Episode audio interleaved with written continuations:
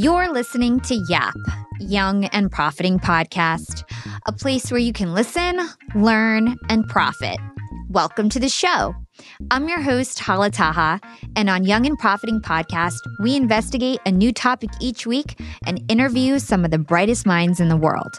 My goal is to turn their wisdom into actionable advice that you can use in your everyday life, no matter your age, profession, or industry. There's no fluff on this podcast, and that's on purpose. I'm here to uncover value from my guests by doing the proper research and asking the right questions. If you're new to the show, we've chatted with the likes of ex FBI agents, real estate moguls, self made billionaires, CEOs, and best selling authors. Our subject matter ranges from enhancing productivity, how to gain influence, the art of entrepreneurship, and more. If you're smart and like to continually improve yourself, hit the subscribe button because you'll love it here at Young and Profiting Podcast. Imagine you're sitting at your desk. You're about to start working on a big proposal for a new client, and your phone pings. The next thing you know, you've been scrolling through Instagram for an hour. You put the phone away, determined to get some work done, but then you realize, well, you're kind of hungry and you haven't walked the dog yet. You think to yourself, now would be a good time for a break. After all, I haven't really gotten started, and I'll come back and do the real work later. Now it's late. Hours have gone by, and you're no closer to finishing your work. The stress creeps in as you start to wonder if you can get it all done. Somehow, the day slipped by again. Sound familiar? I've been there plenty of times myself. If you can relate, this episode is for you. These days, we're constantly battling distractions. They're everywhere. They're on our phones, our computers, and our Slack channels. With our devices constantly demanding our attention, it seems harder than ever to stay focused. Too often, we blame ourselves, thinking we just lack the willpower to stay focused. My guests today, productivity experts Nir Eyal and Ethan Kross, share how we can overcome distraction and lead more present, productive, and fulfilling lives. How? By curating our environments and habits of mind to become indistractable. Nir and Ethan have spent decades studying productivity and human behavior. Nir is an expert in behavioral engineering and is the best-selling author of Hooked: How to Build Habit-Forming Products. And Ethan is an experimental psychologist, neuroscientist, and the best-selling author of Chatter: The Voice in Our Head, Why It Matters, and How to Harness It. In this episode, Nir and Ethan share actionable techniques for regaining focus and reducing distraction. They discuss how we can truly integrate these techniques into our lives to become indistractable. As you know, I'm insanely busy. We publish three episodes a week here at Young and Profiting, and I'm the CEO of Yap Media, a social media and podcast agency. I have a podcast network, and I have a personal life. Tips like the 10 minute rule that Nir and Ethan discuss in this episode have already helped me limit distractions and stay focused on the important work I need to get done. And I know you're going to get a ton out of this episode too. This is a highlight episode from a two hour clubhouse live I did with Nir and Ethan. So if you enjoyed this episode, be sure to go check out the unedited version as well. Nir has been on the podcast before, and that's episode number 34. And Ethan was on one on one back in episode number 122. If you want to learn from either of these experts, be sure to check out those episodes. All right, without further ado, enjoy my conversation with productivity experts Nir Eyal and Ethan Kross when we're talking about distractions, I think people usually think of like phones, pings, and rings, but it turns out that distractions can be in our own mind. And that's what you talk about, Ethan. You talk about chatter. You wrote a book called Chatter and How to Harness It. And in that book, you refer to chatter as the negative thoughts and emotions that make introspection a curse rather than a blessing. So, can you talk to us about what chatter is exactly and what role chatter plays in our ability to focus and get things done? Sure. So we, we've got this amazing capacity to introspect, to turn our attention inward, to reflect on our lives. And this is one of our superpowers. It lets us do lots and lots of things like like solve problems, like control ourselves, like create stories that explain who we are. You know, I get I get rejected by someone or, you know, a, a publisher or whomever and I can make sense of that experience. Well, why did I get rejected? Well, maybe I didn't do my job. I could tell a story that gives rise to a sense of who I am.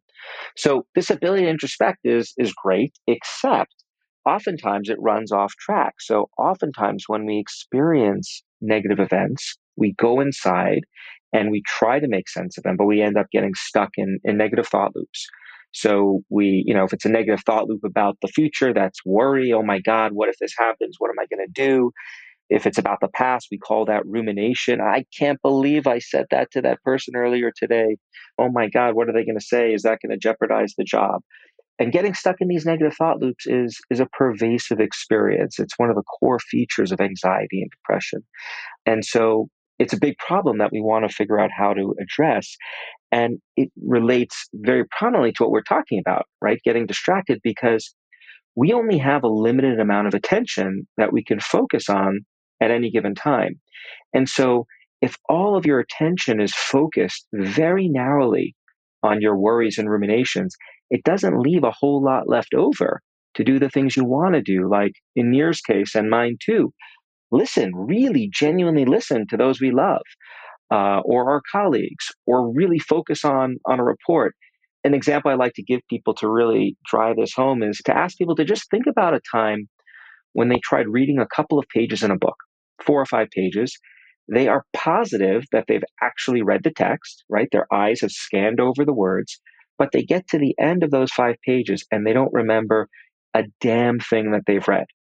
What happens there is your attention is on something else, and so you can't do your job. So, so chatter is something that can powerfully undermine our ability to think and perform, and uh, that's one of the the ways it can sink us. Yeah, I definitely want to talk later on in terms of how we can turn chatter from destructive to productive. But before we do that, I want to stay on this theme of distraction is actually an inside job. So, Nir, I know you talk a lot about the difference between internal triggers and external triggers when it comes to distractions. And I'd love for you to break that down for us. First, it's important to talk about what is the difference between traction and distraction. That many people think the opposite of distraction is focus. And I would argue that's not exactly right, that the opposite of traction is distraction. So, traction is anything you decide to do in advance, something that you want to do with your time, anything that's in accordance with your values and moves you towards who you want to be. That's an act of traction. The opposite is distraction. So, anything that moves you away from what it is you said you want to do with your time and attention. And so, I think it's a really important dichotomy because I think it gets us away from saying, oh, certain behavior evil, but somehow watching, you know, football on TV, that's okay. right? There's there should be no, you know, moralizing of how people spend their time. It's all fine. It's not a distraction per se if it's what you plan to do with your time. So, that being said, once you know what it is you want to do with your time, if you go off track from that task or anything you want to do with your time, if you go off track, that would be a distraction. So the question is, why do we get distracted? If we know what we want to do, and this is, by the way, an age old problem, Plato, the Greek philosopher, 2,500 years ago, so well before the internet and Facebook and all that, complained about this very same problem of distraction. He called it akrasia in the Greek, the tendency to do things against our better interest. And so the question is, why do we do that? Right? If we know what we want to do, why can't we just carry out that action? Why do we get distracted with something else? And so the reason is because we have two kinds of triggers. We have the external triggers. These are the usual suspects the pings, the dings, the rings, anything in our outside environment that pulls us away from what we said we were going to do. But it turns out studies find that that's only 10% of the time that we get distracted are we distracted because of an external trigger, which is kind of counterintuitive. Most people think, oh, I wanted to work on this big project, but then my phone rang, or then uh, you know a Slack notification or something popped up, and I got pulled off track. But actually, that's only 10% of the time. So what's the other 90%? The other 90%, as Ethan and I have alluded to, are what we call these internal triggers. Internal triggers are uncomfortable emotional states that we seek to escape from. So it can be boredom, loneliness, fatigue, uncertainty, anxiety, stress, any of these uncomfortable sensations that we seek to escape. And so, how many people deal with those uncomfortable sensations. And so, this is where I think Ethan and my work kind of fit hand in glove is that I study what happens in terms of the action, right? You'll notice that traction and distraction both end in action. So, I study what happens when we feel these internal triggers and then we do something that either we wanted to do or didn't want to do. And so, what oftentimes people do when they feel this discomfort of boredom or loneliness, stress, fatigue, is that they look for escape. So, whether it's turn on the news or check Facebook or uh, do anything other that we escape that internal trigger, that emotional discomfort. Ethan, I want to go to you really quick. I was doing some research, of course, for this show. And I came across uh, one of your studies that you completed with several colleagues where you took a sample of four and six year old children and you invited them to complete a boring task on a computer. and you discovered the Batman effect. So, can you talk about the Batman effect and walk us through this study and what you found? So, the Batman effect really builds off some of the work I was talking about earlier that involves using your name to coach yourself through a problem. And the question was, well, how do you do that? How do you use that tool with kids? And so, what my collaborators and I came up with was what if you were to ask a kid to basically adopt an alter ego? And in particular, the alter ego of a superhero who's really good at persevering through arduous, difficult tasks. And um, that gave rise to this idea, this this Batman effect. We had some kids try to work on this difficult task, and periodically we they would be instructed to ask themselves, "How am I doing?" in the first person. But in another condition, uh, we had the kids don a superhero costume, so they got to choose between a few different superheroes like Batman or Dora the Explorer, and they basically adopted this persona. And so during the task, they would be asked to ask themselves, so how is Batman doing? Now, what do we know about Batman and Dora the Explorer? I should confess, I didn't know much until uh, I had kids and started getting into superheroes with them. But they do, they persevere. And in fact, what we found is that when you ask a kid to pretend they're a superhero and actually use that superhero name to refer to themselves or really get them to uh, adopt that identity, that can have useful consequences for their ability to do the kinds of things that they often struggle with, like homework. Now, for adults, using your name is sufficient to do that. So, come on, Ethan, here's what you got to do, right? That gives you some distance. For kids, pretending that they're a superhero is a way of giving them some distance from their experience as well. On top of that, there's also this identity piece, which is these are role models, right? That are really often good in the context that we're studying. They like Batman perseveres through difficulty. So does Dora the Explorer. So if you're adopting that identity, you're also going to want to persevere. And now a quick break from our sponsors. Young and profiters, they may call me the podcast princess, but I'm also the LinkedIn queen. I've been a LinkedIn influencer for six years now, and I teach one of the most popular courses about LinkedIn. And I love to teach sales on LinkedIn because when it comes to B2B sales, LinkedIn has got that on lock. LinkedIn is where all the decision makers are hanging out. There are 180 million senior level decision makers on LinkedIn and 10 million C suite decision makers. These people are on LinkedIn and they're in the mode to buy. They're using LinkedIn for their buying journey to research vendors or sales reps that they might work with, to look up how to solve their problems, to learn from industry thought leaders. They are in the mode to buy, whereas on other platforms, they're in the mode to be entertained. You want to get them in the right mindset. You want to cut through the noise with LinkedIn ads. In fact, 79% of B2B marketers rate LinkedIn as their top channel for paid media. And LinkedIn has the best targeting because they've got all these different inputs. People are putting their resume basically up on there. And so there's so many keywords that they can use to target the right decision makers so they can hear about how you solve their problems. And I've got a special gift for all you young and profiters who want to try LinkedIn ads. You can get a $100 credit. LinkedIn was super generous. If you want to make B2B marketing everything it can be and get a $100 credit on your next campaign, go to linkedin.com slash yap, Y-A-P. Again, if you want to claim your credit, go to linkedin.com slash yap. Terms and conditions apply. Young and profiters, as you may know, I launched my LinkedIn Secrets Masterclass a little bit over a year ago. It was my first course. And so far, I've generated well over $500,000. And the best part is, I didn't have to figure out how to set up my mastermind subscriptions, how to do abandoned cart targeting, and all of that tech geeky stuff. I just left that all to Shopify. Shopify is the global commerce platform that helps you sell at every stage of your business. And if you're in that I need to sell more with less stage, Shopify Magic is your AI superpowered sidekick ready to whip up captivating content that converts. And it doesn't matter if you're selling digital products or vegan cosmetics. Shopify helps you sell anything, anywhere, from their all in one e commerce platform to their in person POS system. Stop those online window shoppers in their tracks and turn them into loyal customers with the internet's best converting checkout. I'm talking 36% better on average compared to the other options out there. It's no wonder Shopify powers 10% of all e commerce in the US, including huge global brands like Allbirds and Thrive Cosmetics. It took me a day to set up my Shopify store.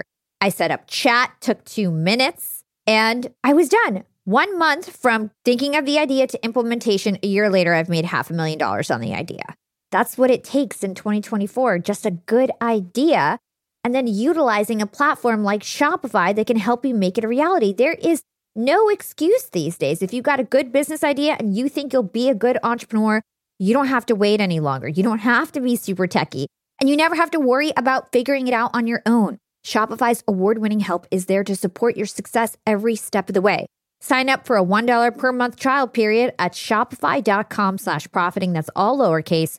Go to shopify.com slash profiting now to grow your business no matter what stage you're in. Shopify.com slash profiting. So if I can just chime in, I, I love this. Uh, in fact, the reason I called my book Indistractable is that indistractable sounds like indestructible. It's meant mm. to sound like a superpower. It's a superpower that I wanted when I was talking with my daughter. That would be the superpower that I, I, I now most wish for. And, and thankfully I can I can call myself indistractable. And I think we can all call ourselves indistractable. I mean, this is really the identity that we can use to have that superpower impact, that, that superhero identity. And we want to also be careful about how we adopt these temperaments, these self images, because many times they can serve us and they can also hurt us, as you mentioned, you know, this villain aspect as well. And there's a more subtle effect that we notice. You know, much of this research around identity comes from the psychology of religion, that when people have a moniker, they are much more likely to accomplish the goals that are consistent with that identity. So when someone calls themselves a vegetarian, right, they don't wake up in the morning and say, Ooh, I wonder if I should have a bacon sandwich for breakfast. No, they are a vegetarian. It is their identity, it is who they are. And so having that moniker, having that identity, making what I call a, an identity pact with yourself by calling yourself something is incredibly effective. It can also harm us if we pick the wrong identity. Well, what does that sound like? These days, you'll hear many people who say, Oh, I have a short attention span. I'm bad with time management. I'm not a morning person. I'm a Sagittarius, right? Pick your moniker.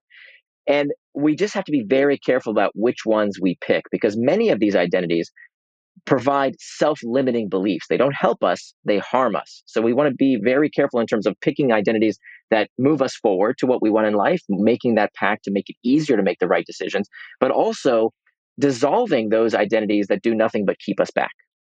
I completely agree, Nir. That's directly consistent with what we find in these Batman effect studies. And I think your point about being careful about the identities we choose raises another really important point about the broader set of tools that exist for managing the mind, managing our attention, and when they're useful and when they're not. You know, I think a lot of people often are looking for simple tools that work across all situations. So let me, you know, I, I, what is the one thing I can do to manage my chatter or or manage my distractions across the board? And I'd be curious to get your take on this, Nir. But but my sense is that there's a time and a place for lots of different tools. So you really need to think carefully about how you're using different tools because any tool can be, if pushed too far, become counterproductive. So I like to draw the analogy to like, you know, use the metaphor of a hammer, right? A hammer can be the source of, you can build wonderful things with a hammer, but if you swing that hammer too hard, that can also cause destruction. And I think the same is true for tools. We have evolved the capacity to use lots of different tools to manage our minds. And, and I think the real challenge is to figure out when to use the different tools and what combinations and in what situations.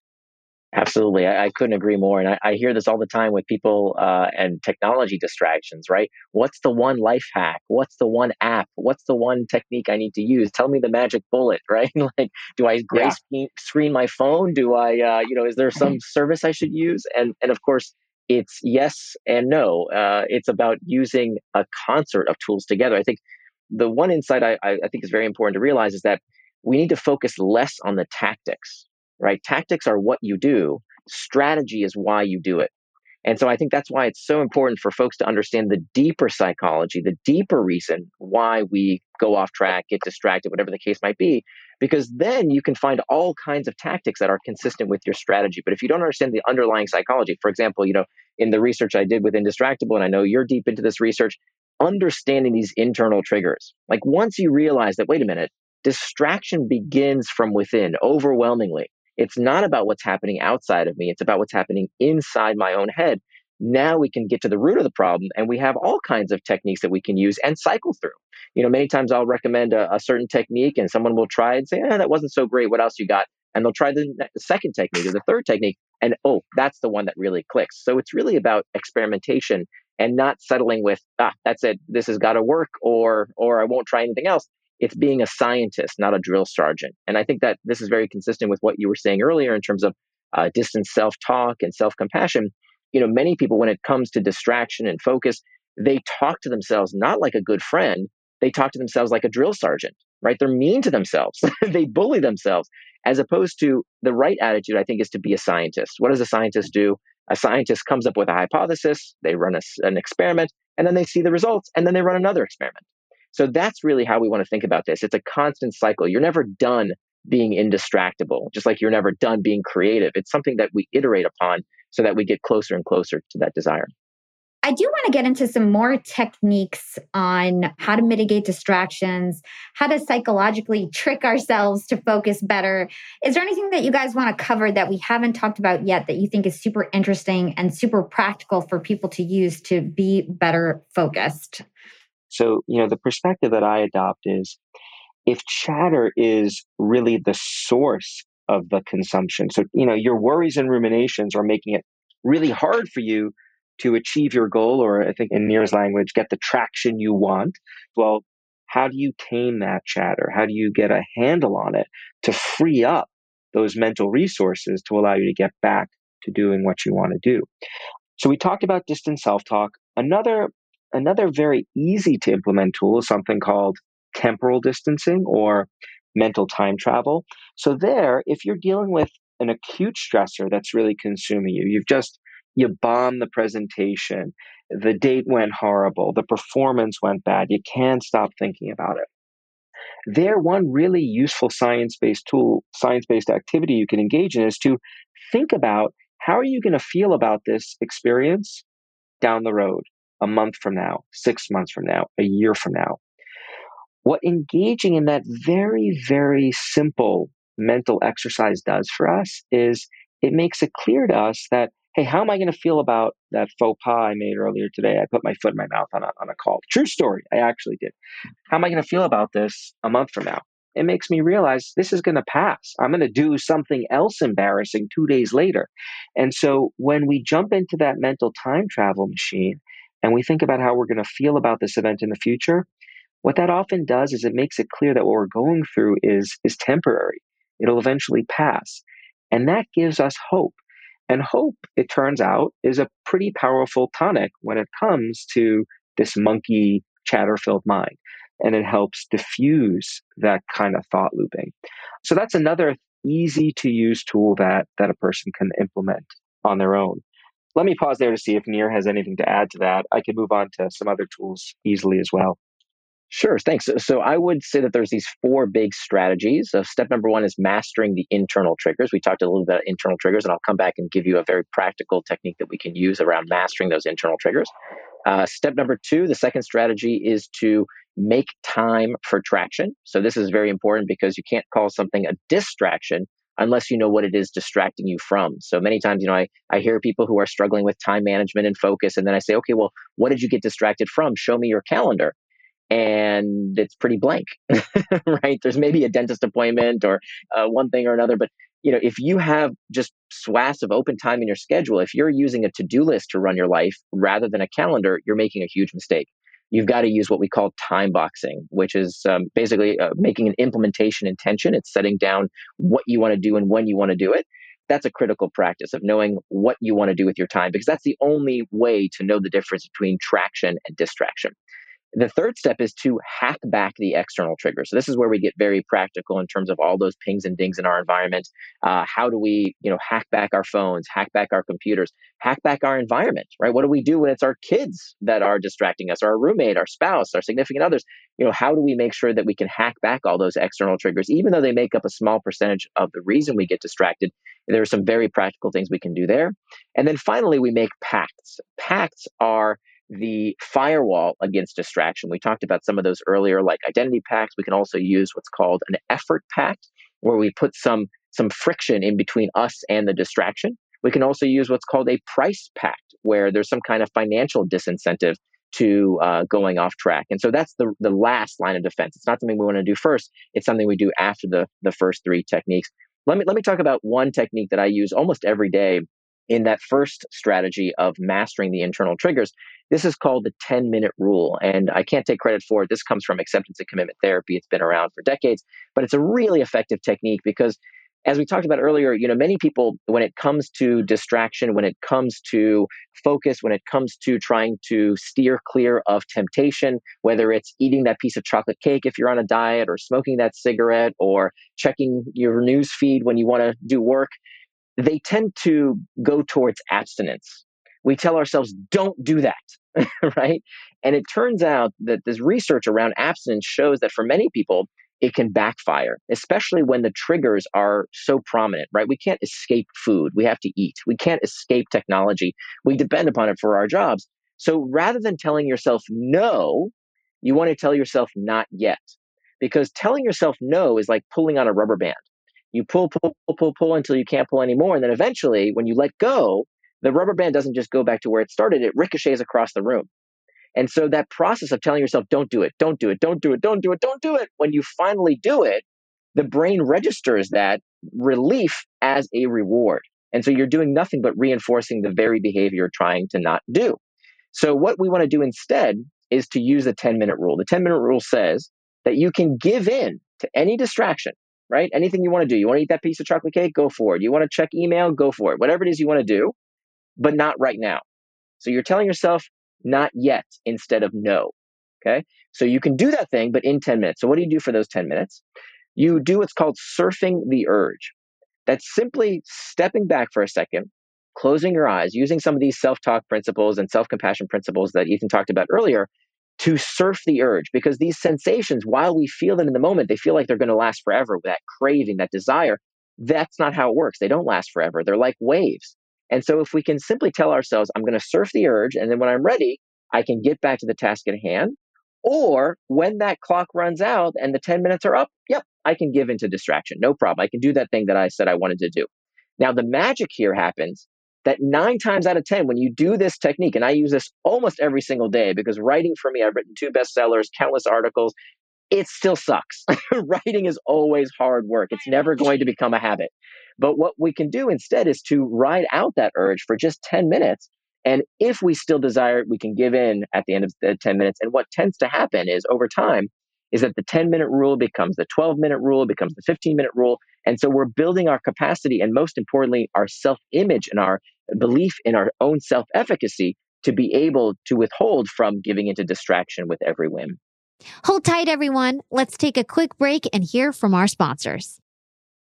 Young and Profiters, I'm about to be jet setting all over the world. I'm going to London, Cancun, New Orleans, and New York to speak I'm going to be up there with the bright lights and I want to be spiffy. I want to look fresh. And so I'm going on a big shopping spree. I got to get clothes, I got to get hair stuff, skincare stuff, makeup.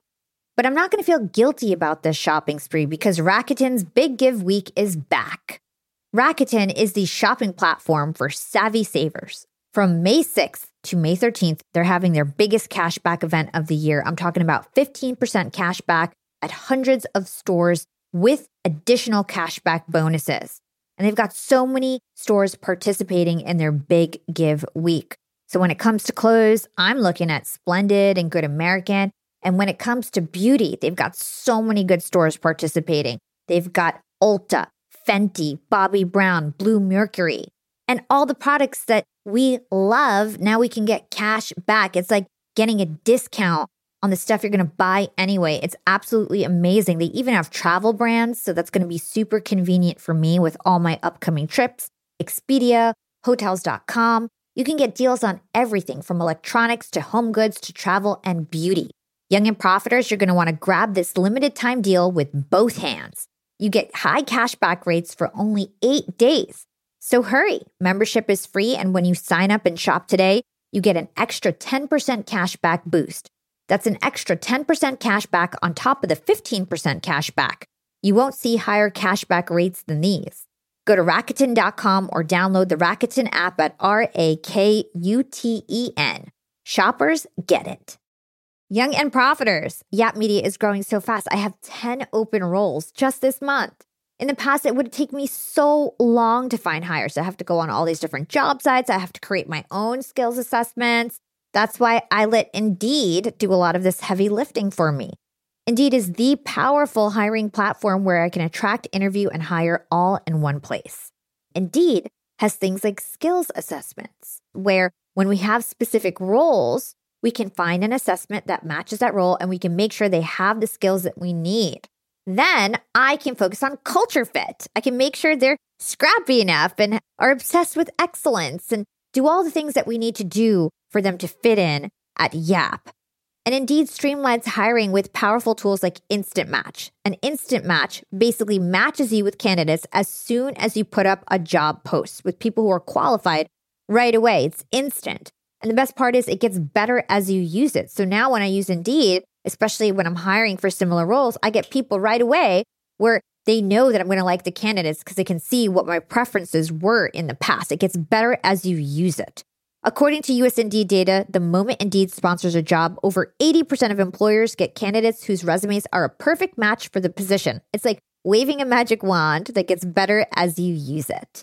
So I love using Indeed. We've found a lot of our A players on there. Join more than 3 million businesses worldwide who count on Indeed to hire their next superstar like we do at Yap Media. Start hiring now with a $75 sponsored job credit to upgrade your job post at indeed.com slash profiting. Offer is good for a limited time. Claim your $75 sponsored job credit at indeed.com slash profiting. Again, that's indeed.com slash profiting and support the show by saying you heard about it on Young and Profiting podcast. Again, it's indeed.com slash profiting to get your $75 credit. Terms and conditions apply. Need to hire? You need Indeed. Young and profiters, we are all making money. But is your money hustling for you? Meaning, are you investing? putting your savings in the bank is just doing you a total disservice. You got to beat inflation. I've been investing heavily for years. I've got an E Trade account, I've got a Robinhood account, and it used to be such a pain to manage all of my accounts. I'd hop from platform to platform. I'd always forget my Fidelity password, and then I have to reset my password. I knew that needed to change because I need to keep track of all my stuff. Everything got better once I started using Yahoo Finance, the sponsor of today's episode. You can securely link up all of your investment accounts in Yahoo Finance for one unified view of your wealth. They've got stock analyst ratings, they have independent research. I can customize charts and choose what metrics I want to display for all my stocks so I can make the best decisions. I can even dig into financial statements and balance sheets of the companies that I'm curious about. Whether you're a seasoned investor or looking for that extra guidance, Yahoo Finance gives you all the tools and data you need in one place. For comprehensive financial news and analysis, visit the brand behind every great investor, yahoofinance.com, the number one financial destination, yahoofinance.com. That's yahoofinance.com. Oh my gosh, I love that. The 10 minute rule. That was awesome, Nir. Ethan, before I move on to the next question, I want to give you an opportunity to respond if you'd like to. Nir gave you a framework for thinking about how to manage these distractions. Let me give you another kind of framework for thinking about how to manage chatter in particular, which can, which is a particular kind of potent internal distraction. And I think this framework is really useful for just organizing a lot of what we've talked about and what maybe we will talk about with respect to where you can find these different tools. I think you can find them, and the way I organize them in, in my book is there are three different buckets or categories of tools. There are things you could do on your own simple cognitive shifts or behaviors like engaging in a ritual that can be useful for managing chatter. So lots of things you could do on your own. Then there are ways of, there are tools that exist in our relationships with other people. So other people can be an incredible resource to us when it comes to figuring out how to work through our, our worries and ruminations. But the take home is not any other person will do. So just talking to any person in your life turns out that's not always helpful. There's a particular way that you want to talk to other people. There are some people who are really good at being chatter advisors to us. And so you want to really think carefully about who those people are in our lives. Sometimes the people that care most about us are not particularly good at helping us work through our chatter and can actually make them worse. So there are lots of tools that exist in our relationships with others. And then the final category of tools that exist are what I call environmental tools, ways of interacting with our physical spaces that can help us regulate these conversations that we have with ourselves that run off course. And things you could do here are enhancing your exposure to, to green spaces. So going for a walk in nature, even if it's a short walk, there's a ton of data showing how restorative that can be to our attention when we find it waning. You could seek out experiences of awe. So try to experience the emotion of awe, which is an emotion we experience when we're in the presence of something vast and indescribable, like seeing an amazing sunset or walking down a, a you know a New York City street and looking at a skyscraper. When we feel awe, what ends up happening is it leads to something called a shrinking of the self. We feel smaller when we're contemplating something vast and indescribable. And when we feel smaller, so do our worries. And then the last thing you could do when it comes to your environment is something that my wife absolutely loves, which is cleaning and organizing. I, I, should say that my wife loves it when I clean and organize, which I don't typically do. I'm a pretty, you know, free spirited guy. But when I, when I find myself experiencing chatter, I'll find myself organizing my office and, and washing the dishes and putting them away neatly. And we know that that is another tool that people possess that can be useful for helping provide people a sense of order and control when the world inside feels anything but. So, things you could do on your own, relationship tools, and environmental tools. Those are three places you can look to find tools to help you regulate your mind. So, Ethan and Nir, I have one last question, then we're going to move along to Q&A. And that is how do we maintain focus when we don't like the activity that we're doing? So, for example, when we're bored or when we feel drained by something, I think that's when our mind starts to wander and we start to lose focus. For me personally, I will like create a game. You know, if I have to do, I hate doing proposals. I have a marketing agency and that's the one thing that like I procrastinate and procrastinate and I hate doing those proposals. They're so boring and I have to play a game like, okay, you're going to do 10 proposals in, in two hours, and that's your game. And if you complete it, you win, you know, and that's how I get through it. So, do you guys have any cool hacks in terms of how we can uh, focus better when it comes to things that we don't like? And I'll kick it over to Nir. Sure. Yeah. So this is where I think this work is so important because when something is fun, we, we don't have a problem, right? The discomfort is not necessarily something we should run away from that I think many folks think that feeling bad is bad. And it's not necessarily the case. That discomfort can be used, those internal triggers can be used as rocket fuel to propel us towards traction. That escaping them can itself be a form of distraction.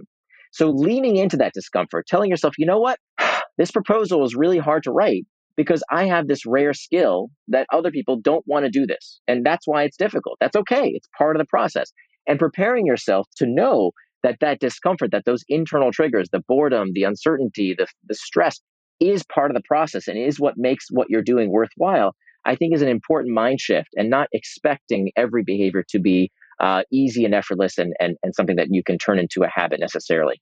And then we can incorporate other techniques, right? For you know, for one, I think what you're doing, Hala, is fantastic. Uh, I call it learning how to play anything. And, and Ian Bogost, a professor at uh, at Georgia Tech, uh, espoused this technique as well, where we can learn to use play not necessarily to have fun. That he says play doesn't have to be enjoyable. And many people say, wait, what do you mean? How can play not be enjoyable? He says, Ian Bogost says that play just needs to be used as a tool to help us refocus our attention long enough to finish the task. So you're doing exactly the right thing, adding constraints, saying, hmm, okay, I'm going to work on this proposal.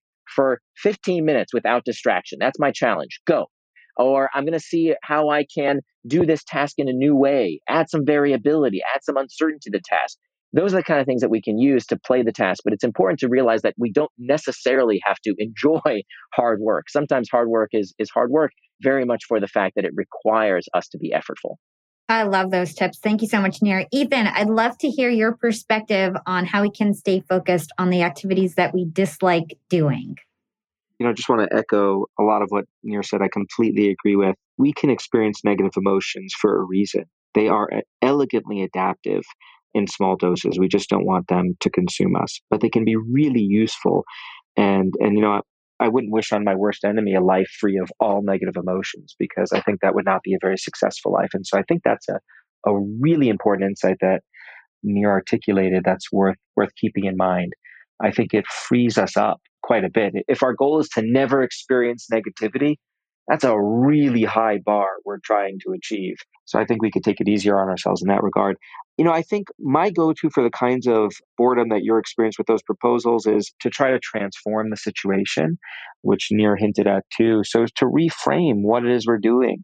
You know, it's so easy to focus on the awfulness of the act itself, but thinking about the the bigger picture, right? So why are you working on this proposal? What's the long-term goal you're hoping to achieve, both with respect to this particular document that you're working on, but then even broader with respect to your company and what you're trying to do in the world, right?